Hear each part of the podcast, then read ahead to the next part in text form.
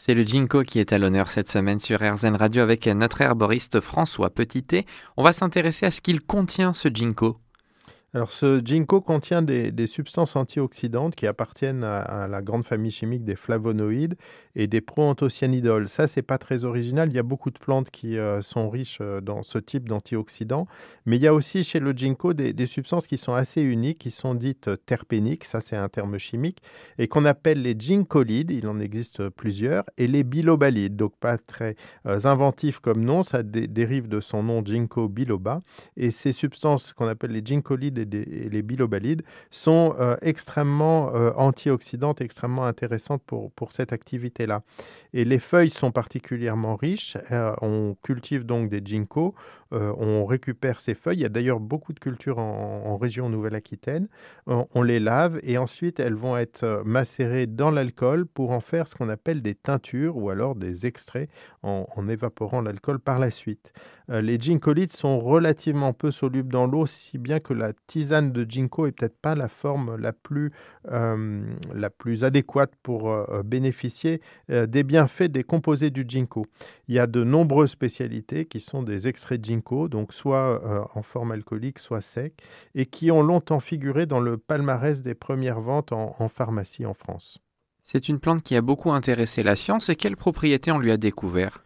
Alors si on regarde euh, les, bases de données scientifiques, euh, effectivement, euh, on va trouver énormément, énormément, énormément de publications sur le, le, ginkgo biloba. Les études ont été extrêmement nombreuses, tant du point de vue des mécanismes biochimiques que des effets sur les animaux ou même les effets chez l'homme. Alors pour synthétiser un petit peu ces, milliers de travaux scientifiques, on peut dire qu'il y a des effets qui ont été démontrés sur la protection et la viabilité des neurones soumis à divers stress oxydatifs. Donc les neurones, ce sont nos cellules nerveuses, et quand euh, ces cellules nerveuses sont attaquées par différents stress oxydants ou autres, eh bien, euh, ils ont tendance à se dégrader et à mourir.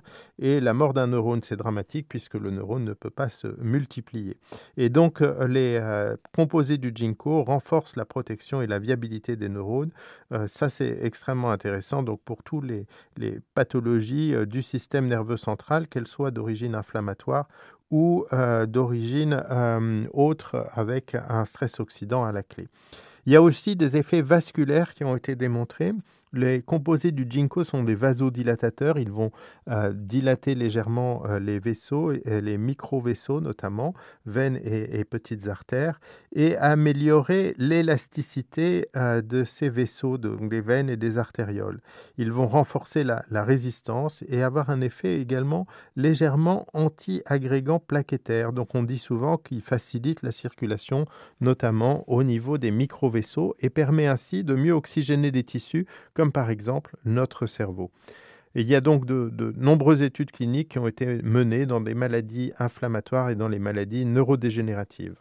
On va s'intéresser aux utilisations et surtout à la manière de le prendre. François, il nous reste 30 secondes.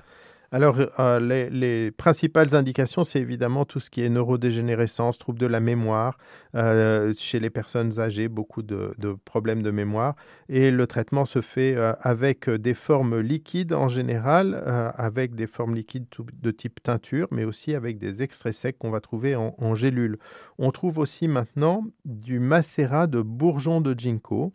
Et euh, il y a aussi euh, d'autres phénomènes, comme par exemple euh, où il y a une influence de, la circulation dans les micro-vaisseaux, les acouphènes et les problèmes veineux et artériels type jambes lourdes, varices, hémorroïdes et la maladie de Raynaud.